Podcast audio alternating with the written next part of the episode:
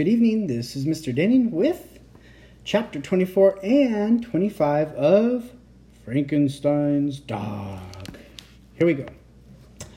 I twisted hard. I tried to kick the robot, but he lifted me off the floor. His hands tightened and I squealed in pain.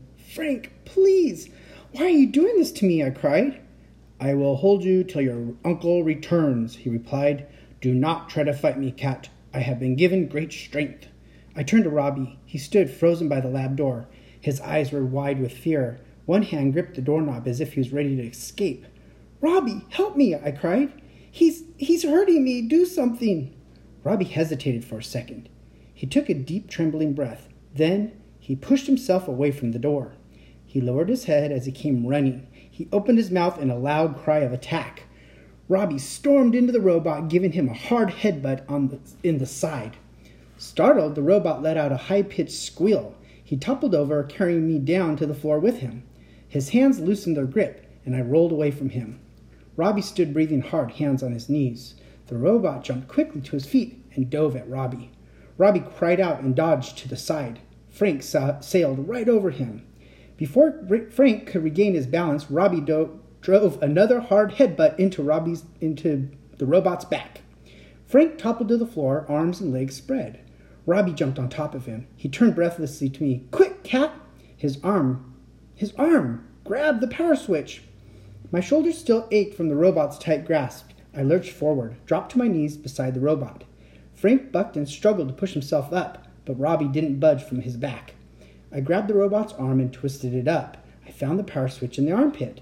I grabbed it between my thumb and forefinger and I pushed it down. I mean, I tried to push it down. I held the arm still with my right hand and tried the switch again with my left. Tried to push it, to click the robot off. Pushed, then pulled, then pushed again. It's, it, it's stuck, I moaned. Robbie, I can't turn him off. Chapter 25 Frank twisted hard and sent Robbie flying off his back. My hand shot out from under the robot's armpit. Frank raised himself to his knees and swung his shoulder into Robbie. Robbie toppled into the side of the computer table. He let out a cry of pain. Oh! The robot uttered an angry growl. Robert, Robbie ducked under the table. Look out, cat! he cried. The robot jumped to his feet and turned on me. Violence is forbidden, he said in a flat, mechanical voice. I am not programmed for violence. You have broken my laws. You have gone against the rules that I obey. I must control you now. I gasped. Control me? What do you mean? I, mean, I must control you both. You have gone against my programming. My brain is hurting from your violence. He stepped toward me. You will pay now. You will pay, cat. His eyes had sunk into his head so that I saw all I saw was solid white eyeballs. Steam sizzled from the sides of his head. He moved forward, forcing me toward the wall. I glanced all around. I searched for a way to escape, but he was pushing me back rapidly, forcing me to the table with all the beakers and bottles of chemicals. You must pay. You must pay, he kept repeating as if the words were as if he was broken, stuck. I bumped the table. Then I gasped as I heard pounding on the door on the far wall. The sound appeared to startle Frank. He spun away from me for a second and gazed at the door. It gave me a chance to escape. But how? I was pressed against the lab table. If I tried to run, he could grab me easily. I heard more thumps on the narrow gray door, a muffled cry from behind the door. Frank turned to me. I saw, Ro- I saw Robbie still under the table, holding his side.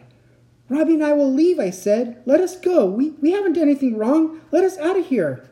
I am the guardian, he said. You are intruders. I will control you now. He moved forward, his arms outstretched. Panic tightened around my throat. I struggled to breathe. The robot had superhuman strength. What did he plan to do to me? My gaze darted over the lab. My eyes swept over the bottles and tubes and beakers of color- colorful chemicals. It took a few seconds to find what I was looking for the beaker of green liquid, the liquid I spilled on Poochie that made him grow into a giant. I kept my eyes on Frank as I reached behind me. I wrapped my fingers around the beaker and raised it off the table. My plan? Simple to pour the green chemical over my head, to grow huge and be big enough to stop the robot from attacking me. Yes, it was a crazy idea. The green gunk didn't make me huge the day before, but I figured that was because I only had a tiny bit on my hands. If I poured the whole beaker over me, Another hard bump on the door in the back. This time Frank ignored it. He strode closer to me. He was only inches away. I raised the beaker high and started pouring the liquid over my head. It oozed over my hair and dripped onto my shoulders. It felt sticky and thick. I emptied the whole beaker onto my head. Then I turned to face Frank. Back off, Frank, I said. You'll lose this fight. I stiffened my body, tightened my hands into fists, and waited. Come on, cat, grow, grow, hurry up and grow. That's the end of chapter 25. Tomorrow, the next chapter, chapter 26, and probably chapter 27. Have a good night.